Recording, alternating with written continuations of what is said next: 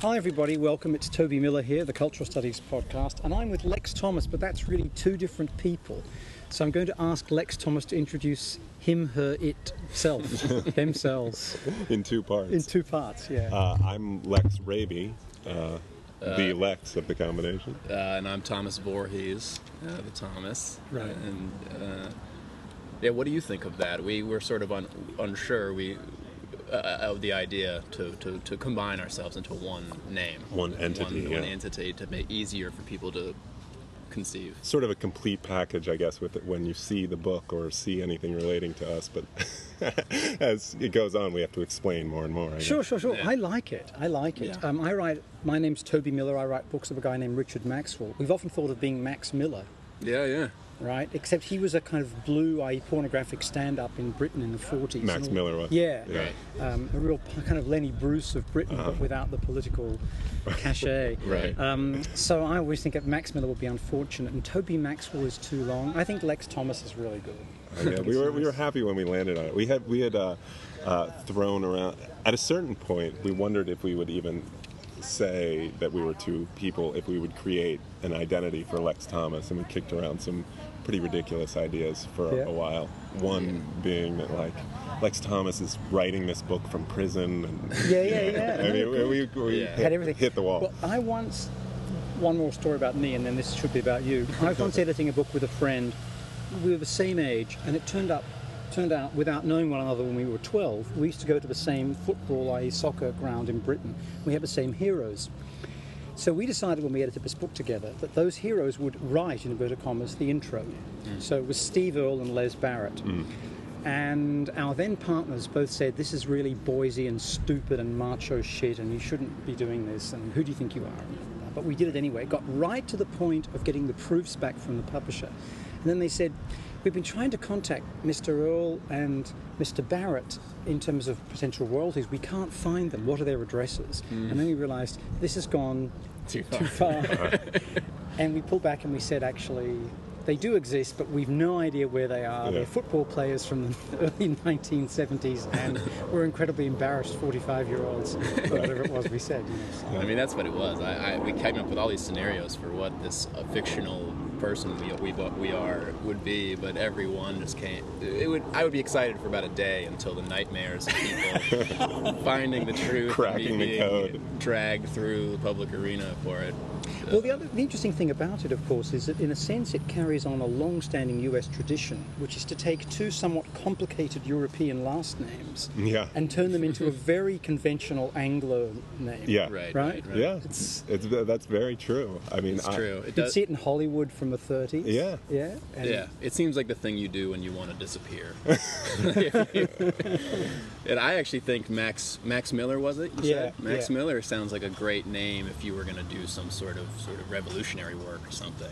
Really? I just like the idea. Yeah. I like the idea of being a mysterious presence who's named Yeah, after this yeah. this public figure from back in history. Right. Yeah. Yeah. It makes sounds Yeah. like it has meaning. Yeah. Yeah. No, Doesn't sure, matter like if it that. does. So, but in terms of deciding to become one, you Mm-hmm. said you've had to create a narrative about that. So tell Mm. us, because I mean, you could have been two authors, as in fact you are Right. on the page. yeah. Well, we kind of, I mean, at this point, we've sort of, uh, we've been a writing team um, for quite a few years, and uh, and we wrote screenplays together, and do write screenplays together originally, um, and that uh, and that's pretty traditional in Hollywood as far as uh, writing duos. Um, but at this point, we sort of think of it as sort of a- a band, or you know, that Lex Thomas has Yeah. one voice as far as what what are what we are together is one thing. What I would write separately, what Tom would write separately, would be two different things. But what we do together is sort of one one thing. So No, I we like think it that. works. I Yeah. like that. And that that is the sort of the process. It, I think it's a struggle half the time, you know, to be two people, and authors don't generally want to like, you know, you want you you want to control the world of whatever you're working on. But uh, It's your baby. yeah, but it is we, we do a very collaborative process. We're bef- we talk the whole thing out together to begin with to figure out what it is, and then we compose it separately, and then come back together, and it always ends with the two of us in the same room going through the thing page by page and, and agreeing or not agreeing on, or well, eventually agreeing Yeah, on the choices that Or we make don't it into the forward. book. So does that mean that, for example, when you decided the story's going to do X, Y, and Z, Yeah. Z, sorry, that you go away and actually write, might be writing the same sequence, and then you put the two to, together alongside and see which Not at the same or- time. No. No, so far it's been one person will read will will give do the initial version, Mm-hmm. and the next will come through, see what is either missing or is not working, and Right. and then and then the, the two then we get together and and just make decisions. Yeah. But yeah, right, it's and maybe a- pull things back that were there, or Yeah. I mean, you know. both both of us writing the same thing and then trying to combine it would be interesting, but we just don't. Have, We don't the have the deadlines. Are, Not are yet. so fast. Maybe down the No, road. for sure, sure, sure. Like, there's no time. In terms of that process, when you look back at, and by the way, there's a book just about to come out, which we'll get onto in one second. Yeah. When you look back at what eventually emerges, can you remember who wrote what in terms of, say, dialogue, or Yeah. paragraph, or whatever? Definitely, like there's definitely lines where you I can I'll read and, and immediately remember being in the chair writing that, or remember the little burst of pride and when I came Yeah. up with that turn of phrase or that uh, you know some some truth expressed that I I had respect for, but uh, but then there's a lot of times that I don't. A lot of times Yeah. that I feel like I think I came up with that, and I but it's become blurry over time. And we've been writing these books so fast, like the uh, you know where that, and then trying to write the screenplay as well. That sometimes it gets a little um, hazy in my head. You know what, Right. what occurred and what went, what happened when.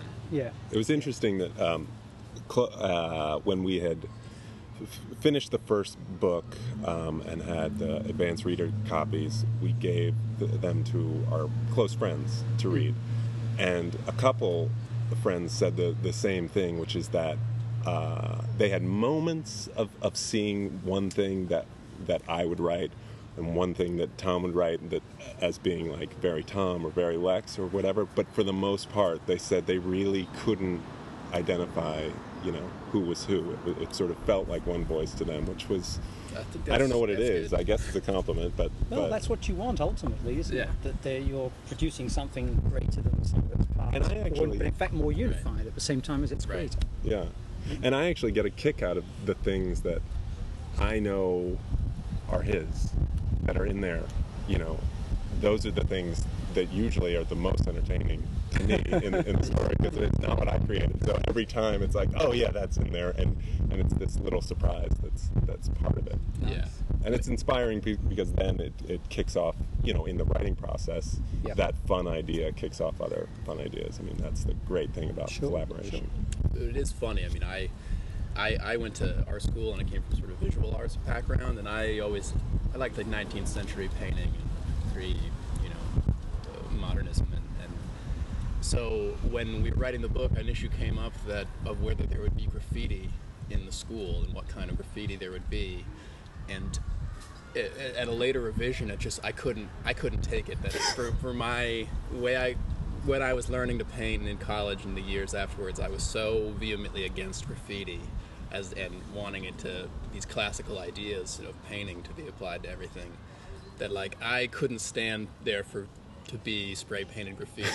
I was like, we I can this is a world I've created and I control and I This is the last place this is going to happen. yeah, like Right. if I if I've if I'm You let it go there. you know, then I don't want that in the world. So there's little things like that where I have, you know, eventually you say that's you said that was all right.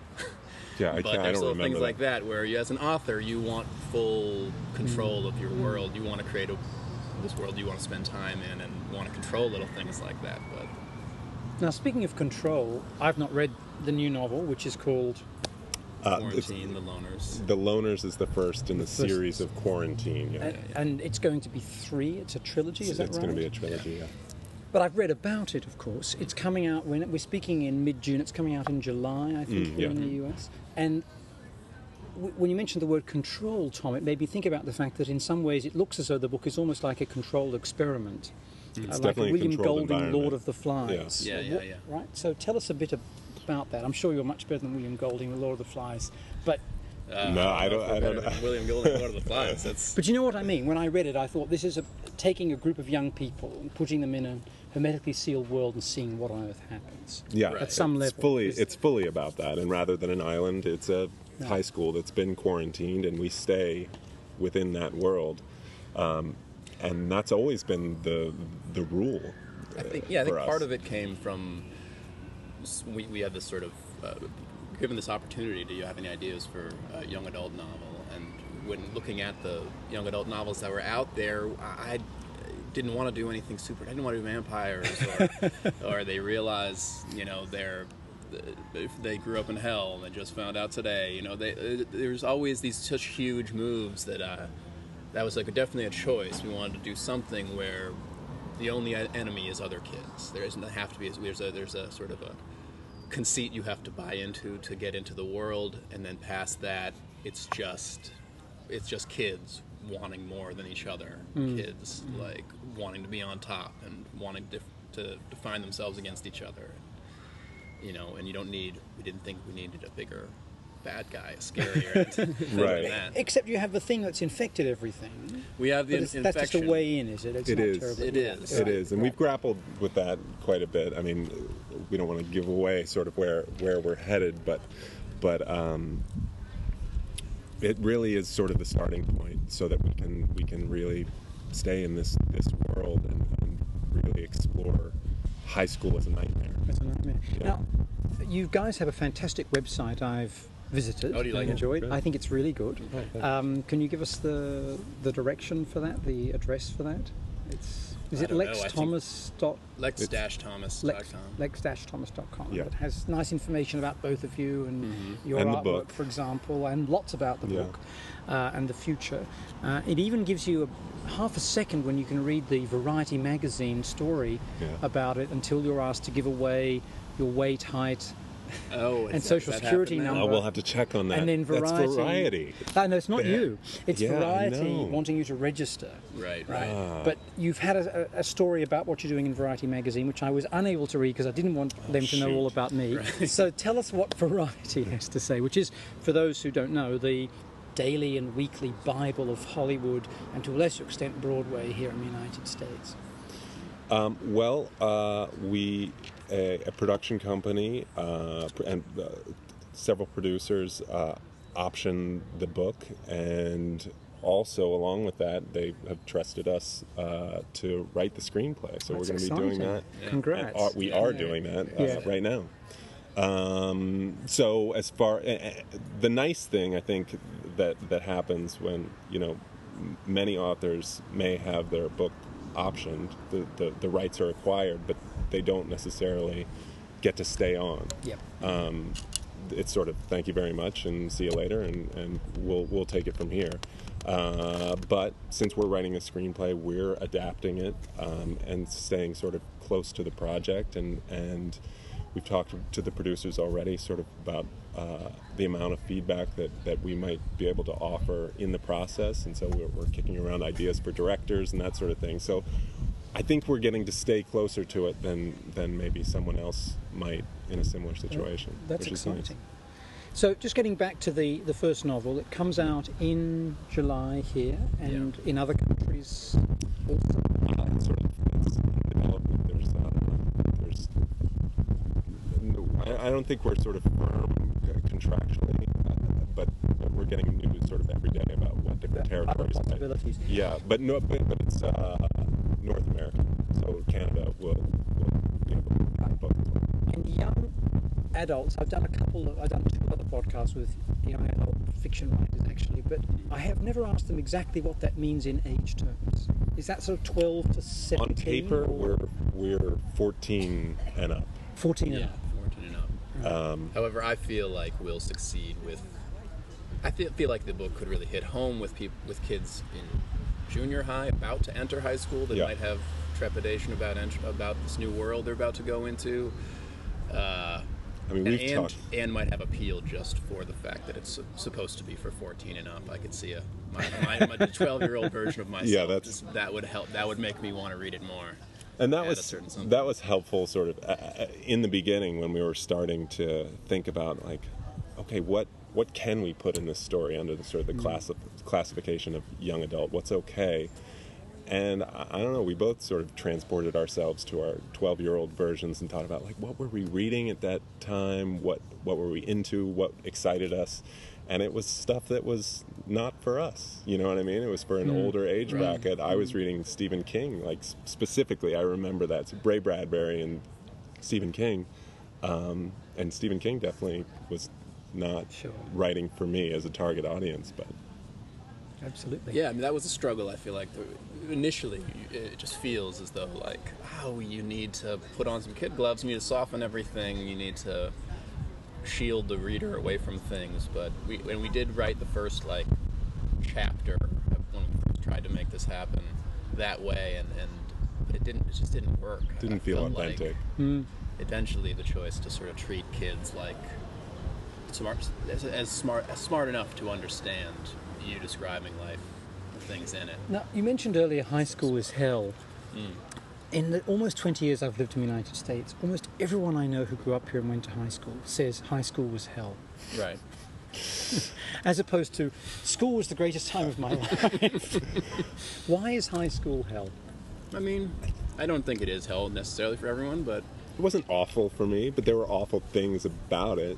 I mean, you know, it's an awkward time for a lot of people. They're figuring out their Yeah. identity. I mean, I mean, you you're, know, you're going through puberty, you're trying or possibly failing in love for the first time, you're put into contained environments with other people where there's a, a, a hierarchy and people and they talk about each other and your sort of social um, your reputation could skyrocket or plummet based on how you perform so to speak day to day so i think it's it's just can be a scary environment i had a harder, harder time in junior high than high school but I, For people outside the US, the difference in age between junior high and high? Uh, junior high would be probably like uh, 13, 11 to 13, and then high school 14 to 18. Right. Uh, So, in other words, this is partly really about a stage in life rather than the actual institution of high school being a problem.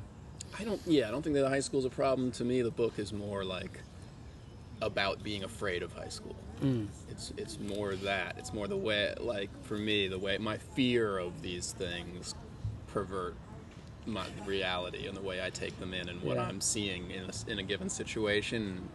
So it's sort of that put into real terms in my mind. Like this, we're trap you in, a, in trap the reader in a high school within a scared outlook on a Yeah. high school. Yeah. and we specifically deal with um, the idea of the social cliques in high school turning into gangs, and uh, that it's it's sort of it's gang warfare within within school, um, and you have to fight to survive, um, and ident- you have to pick a team basically. You have to be now from the website. I gather there are a, there's one particularly powerful clique. Yes, yes.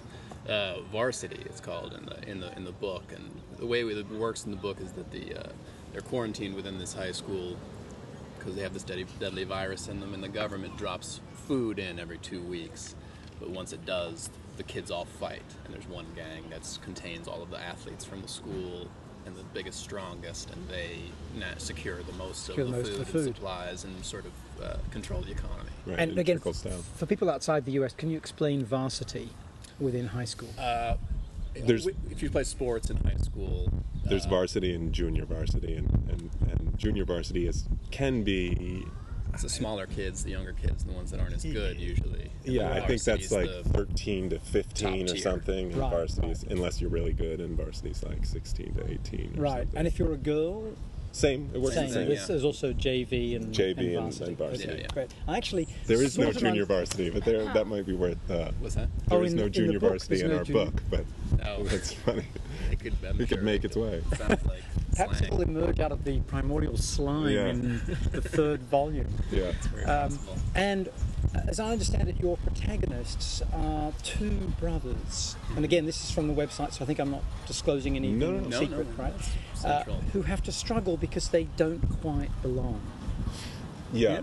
The the main character, David, um, who's the older brother, uh, has uh, an ongoing grudge with uh, the guy who who becomes the leader of varsity, the, the big bad guys, and so that grudge haunts them and and uh, th- through the book. So that when uh, we first meet them, they're in a bad place because they've basically been shunned from every gang as a result of, Right. They, of they, this grudge. So the two brothers sort of begin the story at the bottom of the social ladder, not belonging to any gang, odd jobs to survive.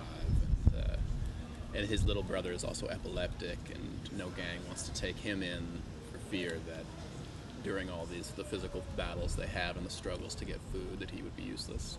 Does he have Or a liability. medication problems? He did. He had He did, but medication to it's- begin with, but now then it's run run out. out. Yeah. Yeah. It's tough in there. Yeah. so in by volume three, he'll be having to have volume one and volume two between his teeth to stop swallowing his tongue when he has an episode. right? Yeah. This poor kid. Yeah. yeah. I say this as a joke, but of course it's a very serious uh, Right. malady that people have. Um, right. So, the, so, and I guess that is part of the story you're talking about in general, the fear of not belonging Yeah. that is so important in, in Yeah. adolescence for so many of us. Not just in adolescence. I mean, Yeah. in, in any new environment. Right. Right. I mean, that was very. I don't mean to inter- interrupt you, but that was very. Uh, cent- that was how I was thinking about it initially, and I still think about it that way. Is, is the idea that to me, when you're in high school, these things feel like life or death. Belonging to a group feels like life or death. All all the things you deal with. So we put it. We make it actually a life or death issue. We put it in real terms, where if they don't belong to a gang, they'll most likely starve and they will die.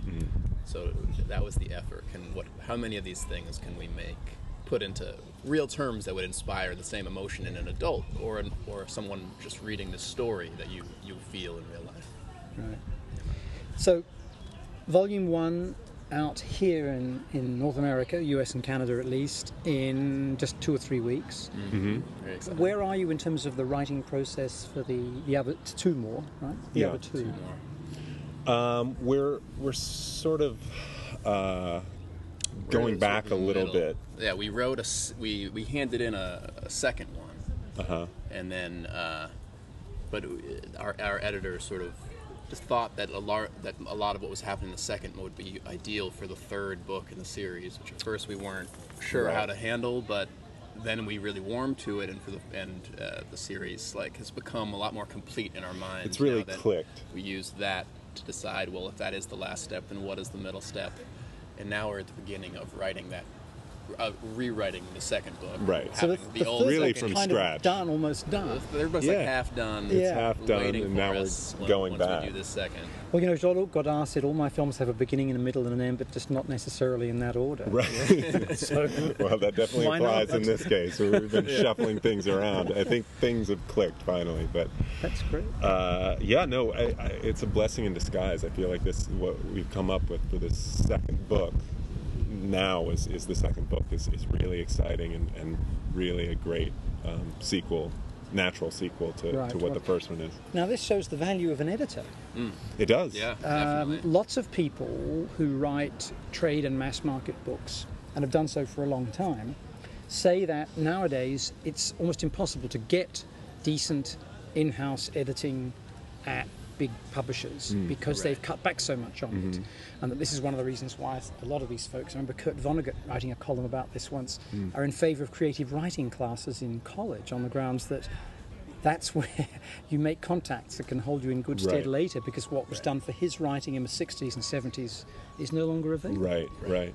So how exciting that you actually did have some you have somebody who does it. it's this. really Yeah, worked out great. in a great way. I mean, and it's also the publisher Egmont. Um, they've uh, they're uh, they're they're small. I mean, they're part of a, a bigger international public publishing company, but I think they've just started in the U.S. Uh, with a U.S. branch uh, in 2008 or something, and it's very sort of a a tight knit team, and um, it has sort of a, a, a small uh, closeness to it that I, that maybe I mean we don't have experience with other other publishing houses, but it feels like we're getting that sort of family experience in a nice yeah, Yeah. in a nice way. And I think, uh, you know, the economy being what it is, but there's there's still going to be people that are passionate about books. There's still going to be people that love novels enough that that's what they want to work in, and maybe they're not getting as good money as they used to. But as long as there's still people that have the love for it, I feel like that there you will be able to find that somebody Yeah. who could give you a good point of view. And uh, without giving away trade secrets, but a lot of people are interested in how the book industry works and so on. Can you tell us a bit about how you came to be articulated to Egmont and how how all that happened? Well, they they bought they bought the package that we that we put together. Uh, Um, initially, it was just our manager saying she had sold a young adult novel with one of her other clients, Josephine Angelini, who you interviewed. Yes, who's who was wonderful. Yeah. Lovely, lovely person, Yeah. Josie. Yes, Mhm. yes. Uh, uh, so yes, that, that it, she had had success with that, and she asked us to like, oh, we, you know, I've got this new this literary agent in New York that I sold this book with, and she's asking me if you have any, if I have any other ideas, any clients with ideas, and we put a treatment together, and and they went for it, and then it became like six months of working with that literary agent to create sample chapters. And, yeah write the first hundred pages and and write a treatment to, that sells sort of the rest of the book and a Yeah. proposal for the other two books. And Nice. from from what I understand about sort of behind the scenes of what was happening during the period when when the the package and the sample chapters was going around to different publishing houses, uh, our editor Greg uh, was there and passionate about the project all the way through, and really sort of you know fighting to, to be a be a part of this and and and definitely that enthusiasm has, has carried across to actually working with him uh, uh, up to like him packaging the book. I mean, he's he's really excited about the idea, and I think it shows in, in what the the the final product is as far as what you're going to see on the shelves and and uh, the cover image and and and a lot of uh, maybe the publicity that you see around the, the book. You know, they're very excited about the idea. Right. Yeah, I, I mean, I think it's great. I think uh, I, w- I hope more authors could have that kind of the experience we're having. You know, writing is a little bit of a lonely, Because we've definitely heard tough thing. So the flip side. I would hate to meet just a sort of cold business like pu- have my contact at the publisher, uh, not. You know what I'm saying. I would hate, I would hate to have a bad experience, but we've been having Sure. a lovely experience. Now, Tom, Yeah. of course, I have to ask you, as a practicing artist, how you felt about the illustration, the look of the cover, and giving over that decision making. Uh, Because on your website, I think you talk about this a little bit. Yeah. Right. Who decides these things ultimately? Yeah, ultimately Well- we don't really decide. Yeah. that was I mean, it's and we had to come to terms with. I know. So we just had to, to let it go. Um, but you know, T- uh, Tom is a is a painter and an illustrator, and so you know, he definitely has ideas about what what it could look like. But you know, in the end, that's just not how the decisions are ma- are made. Yeah, we and a lot of people out, uh, you know, uh, uh, forces outside of the publishing company weigh in. Yeah, as our- well. we've been told, like management told us, like don't even ask. Please don't even ask to paint the cover yourself. Or they like that publishers loathe that when a, when an author will request to do make their own cover. Uh, and we're so stressed out trying to write the thing that I couldn't even like the idea of of creating a whole new painting and then entering that into the process of everyone, you know, saying what they think of it. Right, because you'll get and notes asking on me that to too. change it sounded like I don't know if I could bear it. Right. Right. You're an artist and a writer, but you don't understand either art or writing, and in particular, you don't understand your own novel. So therefore, you're clearly disqualified Right, right. from day one. you don't get it. you True. have no I mean, clue. there's some truth to that. I think Yeah.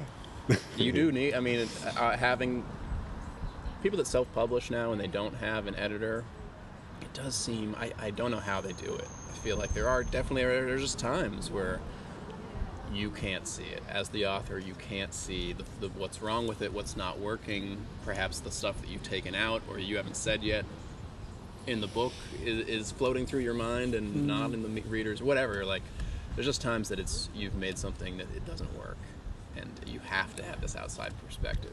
You've Yeah. lost. I mean, you just need people you trust that, that understand story and understand what's missing. I mean, the greatest thing in the world are great notes, precise, sharp notes, so that you can really understand what's what's missing or what's not working.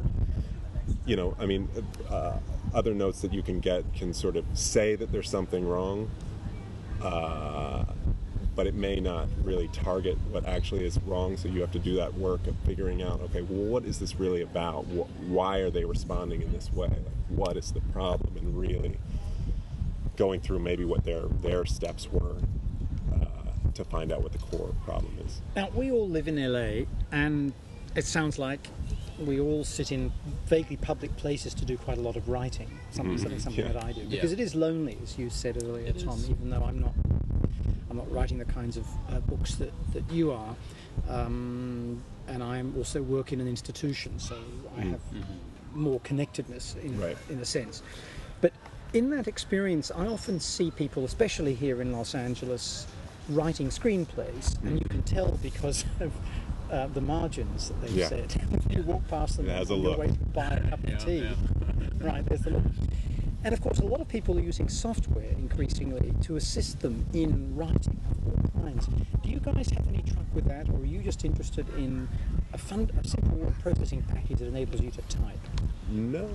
Mostly that. I mean, I feel like I I like that program Scrivener.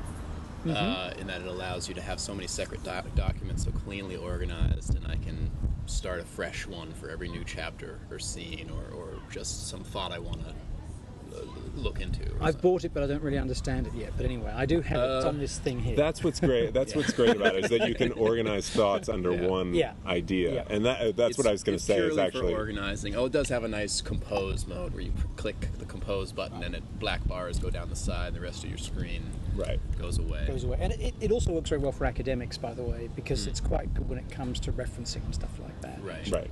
Right. It's mostly organizing, but yeah, you don't need. I don't think you need much.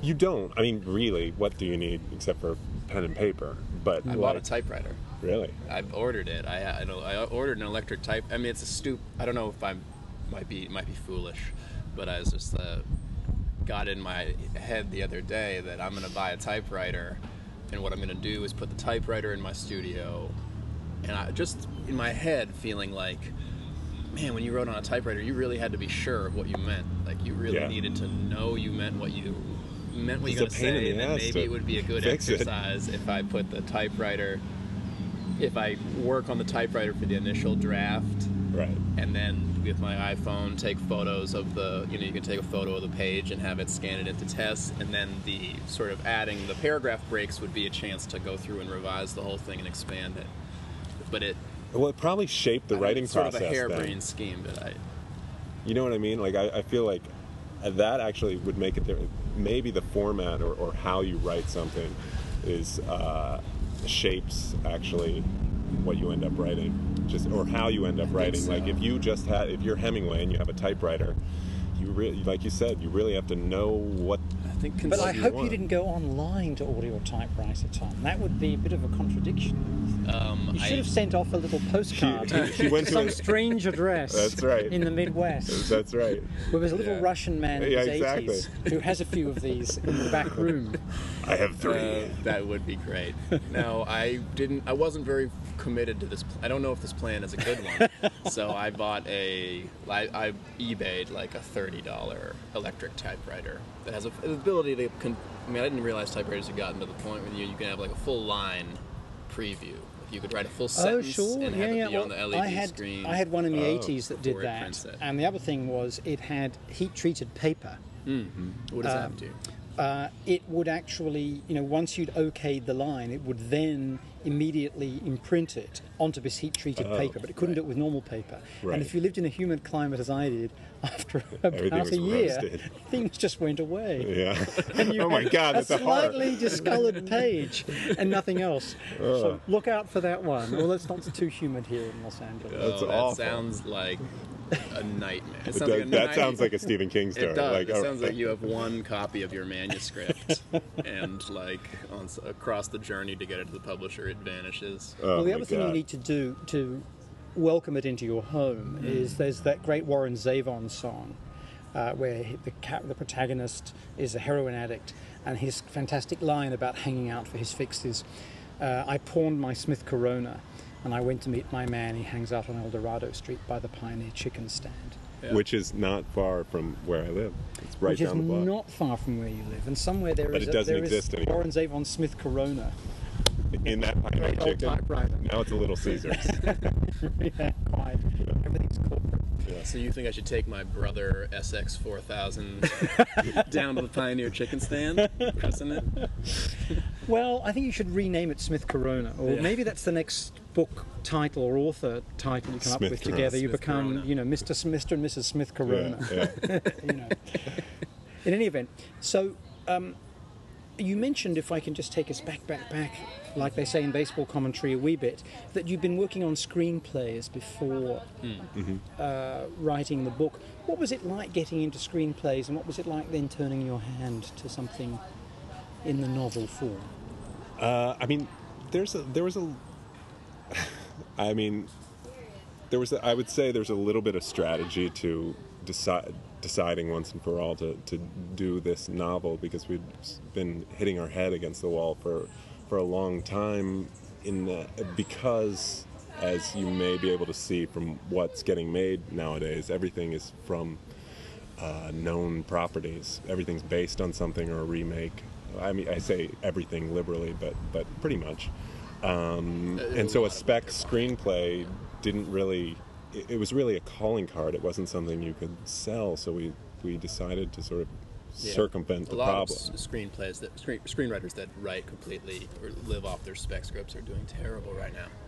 Just having a really hard time. But yeah, if it's if it's sold somewhere else already, then that Validates it. And, Well, yeah, if you go back to classical Hollywood hmm. and you see the trailers for a lot of move, wonderful films in the 20s, 30s, and 40s, the first thing in the trailer says is from the Broadway Yeah. play or from the best selling novel. or it was Robin Right. Hood, or Or, you know, a, a legendary tale. yeah, yeah. yeah. Um, and then those were remade every ten years or so, as well. I think same director would then if he made the silent movie, he would make the talkie or whatever. I mean, I love it. I, I think it's it's much harder to.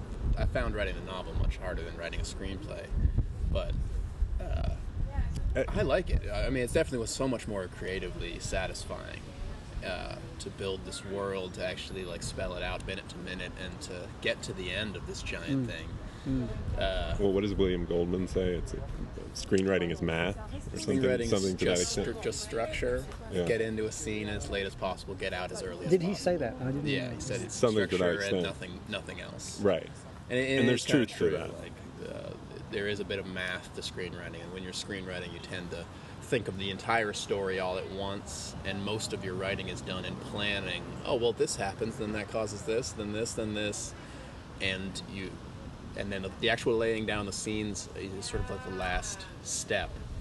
I mean, some people do it really well, you know, and they they are the great screenwriters, you know, Robert Towne and, and those guys make it Right. literary, you know. Yeah, so it'd be hard to draw effectively um, or chart algorithmically Right. Chinatown Yeah, exactly. or the two Jakes. Right. Right, right. Right. Let's say. Yeah. Right. But I mean, Right. for the most part, it, it does sort of function Yeah. that way. And well, we wrote, uh, we were writing comedies together, Yeah. which is clearly very different than this dark sort of science or fantasy science fiction tale that we've got. But yeah, we were writing comedies, which actually was a fun, a fun process, in that we were telling each other jokes. It's great. most times. Comedy's great for writing teams. Yeah, you then it's lightweight. We don't spend so much time together. It's lightweight. You're talking about ideas you both find funny, and you are just like tossing jokes Yeah. back and forth, Yep. and throwing out. Well, what if it went this way? And and, and laughing about that, Yeah. and wondering if you can we get away with that. That that is a fun process. Uh, And what about the task now of transitioning, of turning this from a novel into a screenplay? Is that math? ah, it's brutal. I don't, Yeah, it is. It's it's very painful. I, it, like It's painful math. It's pay, very painful math. It's constant. It's killing your babies just daily. Right. Everything you've worked so hard to create in this novel can it, it can't all exist. Only the, in this most the simplest terms, the like key values at stake can exist. The key, the main hmm. characters, and then all the extra stuff, which when you when you read the book, feel like enriches hmm. everything. Hmm. Has to go or appear as just sort of a, a, sh- a- a shortcut, like a little something that someone read the book could go, oh yeah, that I, I, I know that person. Right. But in the in the movie, they, they'll get a line or two. it's just a different beast. I mean, clearly, you know, movies are not books. It's just a different experience. I feel like you you sort of need to shape it in a direction so that it has a if it's a screenplay, it has a rhythm that's going to fit within two hours and, and be its own experience and be something different. I, did you end up seeing the Cabal cut, the uh, the No, Nightbreed? I wanted to go. I saw it. Oh, you saw it. I saw it. How was it? Um, it was really long, Yeah. and uh, you know, there, everything. This is this is a uh, It's an '80s horror movie by that Clive Barker directed that I like. is a it's a favorite of, of mine. It's not wonderful, uh, and it it's kinda, got some pretty awesome things. but it, ha- it does have some great things. And there's been a there's been an extra 30 minutes of footage that people whisper about that's recently been unearthed and is now being shown like theater to theater these days around the and U.S. it's well, i mean I, I actually haven't seen the original and i saw this three hour version and the whole time i was thinking like this may be in in the novel version but man Doesn't belong it here. could it doesn't Right. Mm. belong here it could use a lot of editing to be a tight story and it actually made me want to see the movie version and, And he adapted it from his own novel, did he? He adapted it from a novella, yeah. Right. Uh, but uh, that's that's the thing, really, is time. It's two hours. You have two hours, and that is what forces most of your decisions. It's like you just don't. You have to make it work Every within second those guidelines. is Yeah. is precious, Yeah, and it has to be serving a purpose, and you have to Now, move on. What about the question of genre when it comes in particular to the film? Because there's a long tradition of a genre that I really like, which is the low budget Hollywood high school film, yeah Mm-hmm. the kind that Freddie Prinze Jr. used to be in. Uh-huh. Uh, which he always- just got a bunch of dvds of like that didn't you Those say? are I, I got ones from the '80s. Yeah. Okay. so even before him, Mm-hmm. but the ones he made in the 90s, and people like him. yeah Uh, Jennifer Love Hewitt, Right. you know, these sorts of people were in these films. What do you like about them? I love them because they made me think that high school might have been better than the horror that I went through. because even though it's horrible, in the end, very good things happen to good people and very bad things happen to bad people. It didn't seem to me as though that was what high school Right. ended up as. No, Right. no, I don't remember that. So I thought, God, if only I'd, I would sit there and weep as Jennifer and Freddie would you know, clutch at one another and he'd take off his glasses and she would too and they'd let their hair down and Right. they'd be in the library stacks or the football field or wherever they were and it would all be magical music. I thought, if I'd gone to a high school in the United States, that would have happened to me. Yeah. Well, there's a reason why people love the John Hughes movies. You know, Yes. they, there's a place in people's hearts Yep. because they, I don't know, they seem to endure and offer a, a realistic fantasy. I mean, there is sort of like a, a sparkly uh, aspect to those John Hughes movies, but they're, they're also they they deal with at least real issues of the time. You bet. There's a Well, yeah, there's a balance. Think of Ferris Bueller's Day Off. You know that moment with all the jump cuts when they're in the Art Institute of Chicago and we're mm-hmm. looking at abstract expressionism or whatever, mm-hmm. and you suddenly realize that they are readying themselves for college. Yeah. That all this fun and Right. ludicrous experience of high school and how awful it is is something they are transcending at that Right. very moment. And you see this because of what they're looking at, how it's put together, and so Right. on and so forth. That's what's interesting about Hughes, that he can have that along with the thriller minute ride, Right. I think. Yeah. Right. You know, it makes him so interesting and different from a Jennifer Love Hewitt, Yeah. Prinze Right. style. Yeah. There's another uh, Dazed and Confused is some, one that Yeah, I watched yeah. in college over and over and over again. That's just a that's just a fun. It's that's like a day a day in the life sort of thing. I think it's like from the end of school to the party that night, and it captures all the groups that you, you may or may not Yeah. remember from from Yeah, high school. yeah. But there's an overall tone and feeling to it that's this sort of sweetness uh, that I, I love. And actually, that that's the stuff that I remember from high school that Mm-hmm. that I think fondly of are, are the friendships, you know, Yes. and and the moments out usually outside of school uh, or the summers or, or whatever. Um, and there's a certain certain like innocence and youth, Innocence in and the- yearning for the connectedness Yeah. outside the family. Yeah. You know, that there might be Yeah, what identity. become later on identity, but also something that is elective that you've chosen as opposed to your family, Right. which is a given Right. given. Right. I mean, I think that's the great thing that can happen.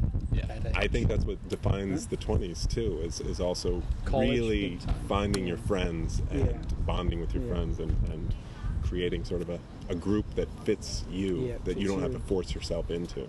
But in terms of that, those cliches of high school Mm. movies, Yeah.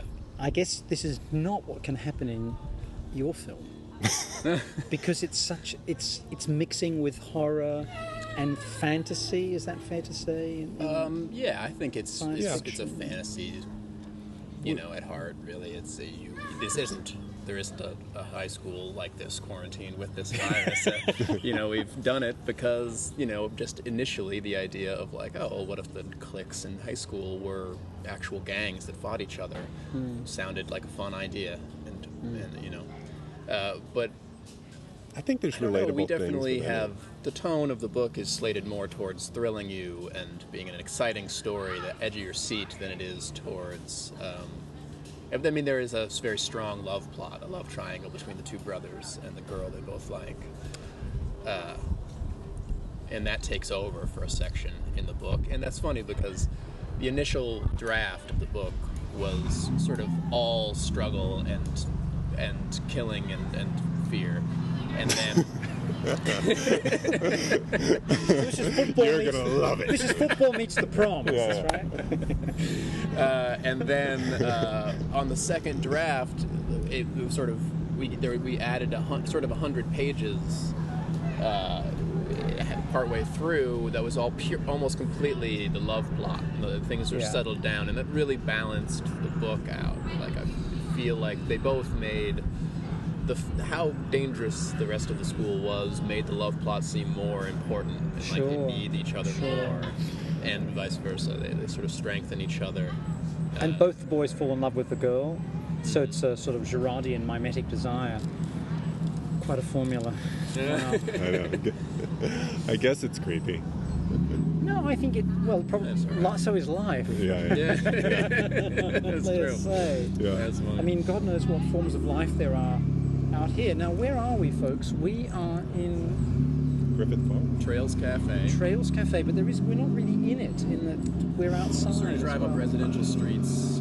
Very nice. The- there's places park area leading over up into here. Griffith Park, Right. and then sort of trails into much past the uh, So this, this cafe. It'll become there'll be stop being houses. so this is the bottom of the moment when James Dean is motoring down the hill, or whoever is in Rebel Without a Cause. Ah, don't not they come down Griffith Park? They do, but there's so many entrances to Griffith Park. I, does this one go directly up to the observatory? I don't know actually. I don't know either. But for those people who remember Rebel Without a Cause, there's a big Mm-hmm. car racing sequence with Sal Mineo, I think, and mm-hmm. James mm-hmm. Dean at the top of the hill. yeah, We're at the bottom of that We're hill, even if we're not exactly where they die or end up, whatever happens in it. yeah. But it's quite an epic component life here in Southern California. It's a big, big Yeah. park with Yeah. a lot. uh, it covers a lot of ground, really. I mean, it pretty much divides Los Angeles from the valley Right. above or Right. north rather. Uh, yeah, it's pretty pretty large. So, where, in terms of the high school, where are they? Are they in a kind of rural area then, the high school? What's the setting Colorado. for it? It's in Colorado. So, a, a big kind of mountainous but also creek laden state with yeah, lots of sort of open a, space. a foothill-ish uh, small town. Small town. So, it could be outside somewhere like Boulder or Yeah. whatever. Yeah. Yeah, right. Yeah, and but then they're quickly trapped within their high school, and the rest of the story, they're denied uh, they, the, nature or any any of those sort of pleasures. We the Oh, they're literally in lockdown. yeah. they're the school in the itself. school and locked within this the walls Yeah. of the school, and will be locked there until this virus were to leave their body, which conveniently is, is right around 18. I felt as though a big virus left my body around 18. Right? Definitely.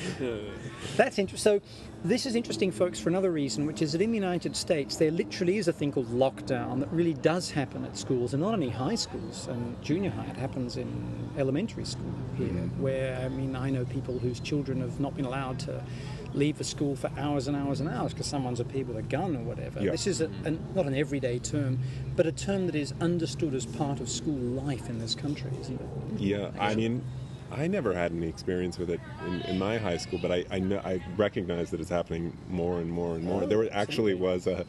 Uh, a headline that we saw recently that was in Florida. There, there was a virus outbreak in a high school, and they quarantined the high school, like in May, you know, to, a month ago.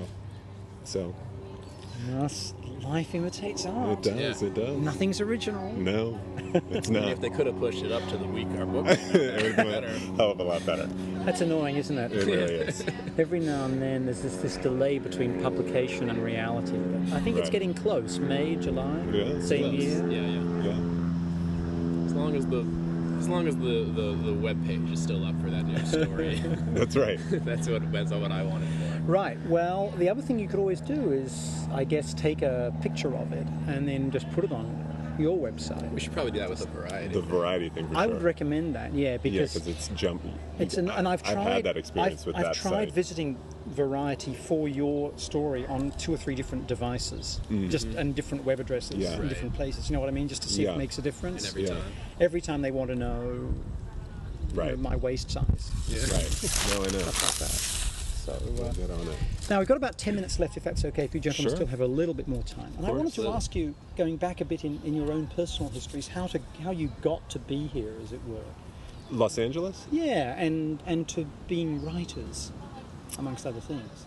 Um, Yeah, Lex, why don't we start with you?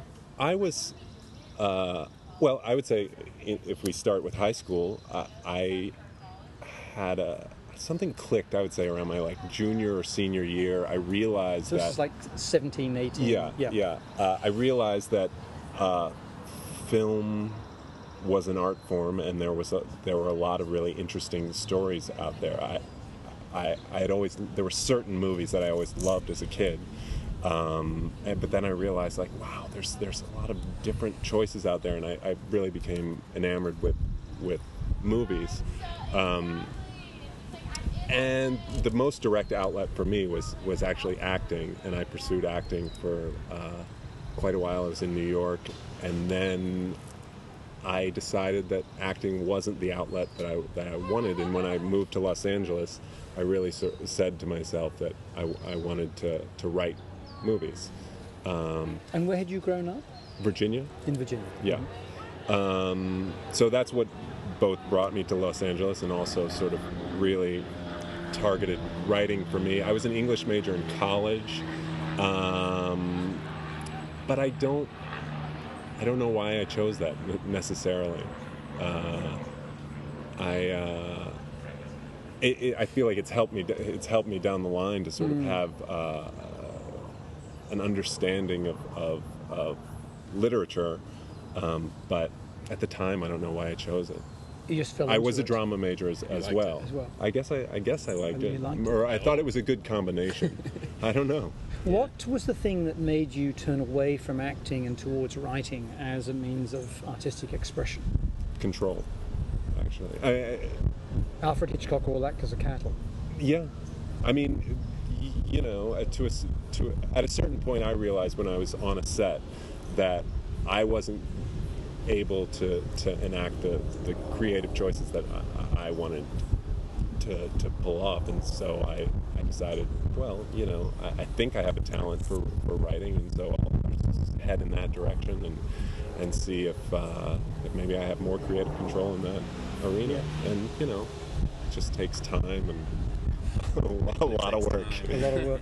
and and Tom, you uh, trained as an artist. right? Yep, I went to art school and was training, uh, you know, oil painting, for portraits, landscapes, that kind of painting, and uh, and then I got out of school, and by the time I had gotten out of school, I didn't uh, think I was very good as a painter, I, I, and uh, wasn't sure what I wanted to do with it. I, I kept measuring myself up to, you know, like John Singer Sargent and, and Whistler and all those were my favorite painters and I didn't look my paintings did not look like theirs and I didn't hadn't received sort of the instruction to make them look that way. Uh, so the only other thing I liked was comedy and I decided to try to do a little stand-up comedy and then I, I, did like one open mic. It was horrendous, and it was funny is when I'd actually had made the uh, mistake of I went to an open mic. I looked on the internet and saw this was supposed to be a good place to start, and then I somebody who was there asked me like, "Would you?" You, you scared? You feel a little worried? And I, I said like, no, I think I'm gonna do good. And then he very he was very upset by that. I realized like where I was doing comedy was this place full of failed comedians who hadn't made it, hadn't gotten to a club. So he sat in the front row and shook his head through everything. I uh, I decided not to. I'm like, I don't think I can handle being a stand-up comedian. Yeah. But I thought I could write comedy, and it was the screenwriting boom at the time, so I moved down to LA to write comedy, and then uh, began painting again along the process, and and then started writing with Lex. Uh, so it is a sort of an odd route. It's Yeah. interesting, and but you somewhere or other in there, you rediscovered confidence in your painting. Yes, yes.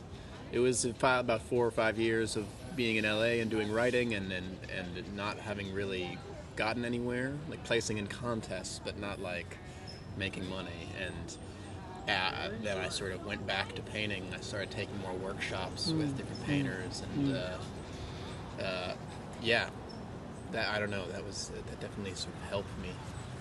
And I- But I, at the at whenever whichever one I'm doing, I'm sort of missing the other. And now that we're writing some of these novels, I have a lot of like art guilt, Art guilt. art guilt that I'm not painting, that my skills are waning, and I'm not producing things because I, I just don't feel that I can do both ca- one casually. I feel the need to do either one all the way. Lex, what do you feel guilty about? But you can share with the family audience. What do I feel guilty about? Um, Surely there can't be nothing. there must be something. I mean, he's got the dialectic between art and writing. right. Uh, guilty about. Well, you know, uh, you take choosing the artist path. You know, uh, provides for certain limitations elsewhere. I mean, it's you don't earn a lot of money for a long time. Uh, it's hard. It takes all your work. It takes sort of all your thought, um, and that saps energy from from other places. And I have a family. I have a wife and two girls, and uh, you know, uh, it do, it didn't always put food on the table. So that choosing such a selfish endeavor, which writing feels like at times because you're sort of completely uh, in your own head, in your own world, and trying to make something work that maybe doesn't work, uh, while you know other people depend on you, is is a hard. It's a hard, hard line. thing. And I guess what you're both talking about is that there's had to be many years of dedication and probably false starts Mm-hmm. and lack of faith, lack of confidence at different times, Yeah. as well as sacrifices both Faith is, you and I feel others. like, the hardest, one of the hardest It's things definitely about the hardest. I mean, I feel like I contemplated quitting, quitting screenwriting every like three weeks for I mean, right up ten to years or something. right So- up to That's before we fate. sold the book. I Yeah. mean, it was it was Oh rough. yeah, I was re- uh, ready to call it think, quits. I want call it quits before we sold the book. I think on the website, is it you, Lex, who lists some of the jobs you've done? Yeah. Yeah, What are they? Were, it was a fantastic list. I'd done quite a lot of them, I think myself. they're odd jobs. But- I mean, I feel like so so many people probably uh, can can knock them off off the list as well. But yeah, I mean, you sort of try everything. Uh, just to get by, just to carve out some time elsewhere, so that you can do something creative.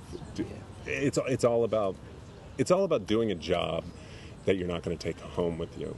And a lot of those jobs that I, I list are, are jobs that you just go to, you put in your time, and you get out. Because if you take something home with you, then you can't get any other work done, which is, you know, creative work is a is a full time job. The problem being, of course, that nowadays here in LA you need a headshot to get a job as a barista, Yeah, and that's serious. yeah, no. Yeah. Well, gentlemen, thank you both very much for coming along to the pod. It was really great, and I'm want to extract a promise from you that when the film comes out, and when the second volume comes out, and when the third volume comes out, if we're all still here in LA or somewhere else, we manage to come together and you will rejoin the Yes. pod Let's audience. do it. Okay, Let's let's track this. I feel like We've got a big journey. Thank you both. Yeah.